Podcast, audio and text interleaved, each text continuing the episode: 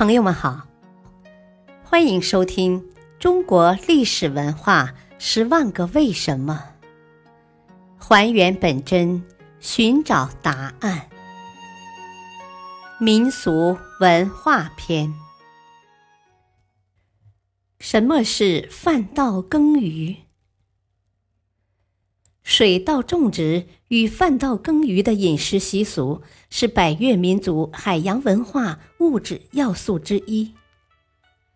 百越所居住的地带属于热带和亚热带，气候温暖，雨量充沛，其东南端江河纵横，湖泊星罗棋布。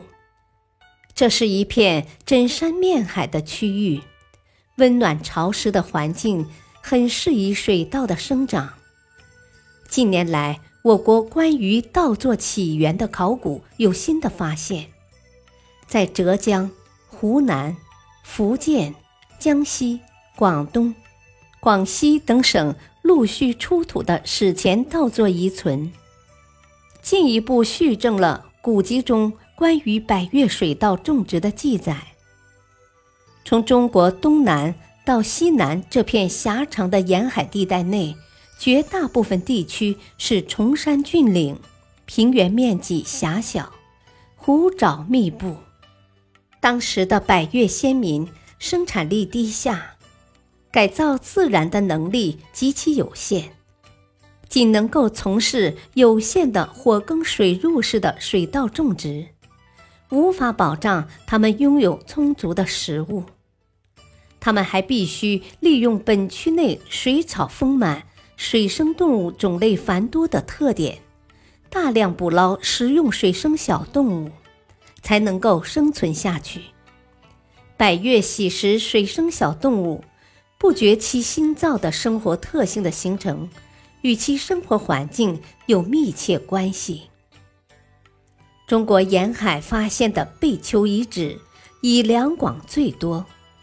广东的海滨贝丘遗址不下八十处，广西东兴海滨山岗和小岛上的三处贝丘曾发现文蛤、葵蛤、牡蛎等多种海生软体动物遗壳，可见古越人多食水产。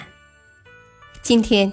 即使不处在沿海地带的壮侗民族，也依然保留此习惯。民间流传的“冬至狗肉，夏至鱼生”谚语，在广大农村群众中照样存在，只是在吃的方法上稍微注意清洁卫生罢了。今天，只要到广西西部壮族聚居县的人，没有吃不到鱼生的。当地壮族人称之为“横切”。同样，只要前往广西侗族的集中地三江和龙胜两县，也能品尝到侗族的腌鱼和酸鱼。值得一提的是，侗族的酸鱼有的腌制十年、八年，质不变，而腌得越久越好。人们将其作为招待贵宾的珍品。感谢收听，下期播讲太湖三白是什么？敬请收听，再会。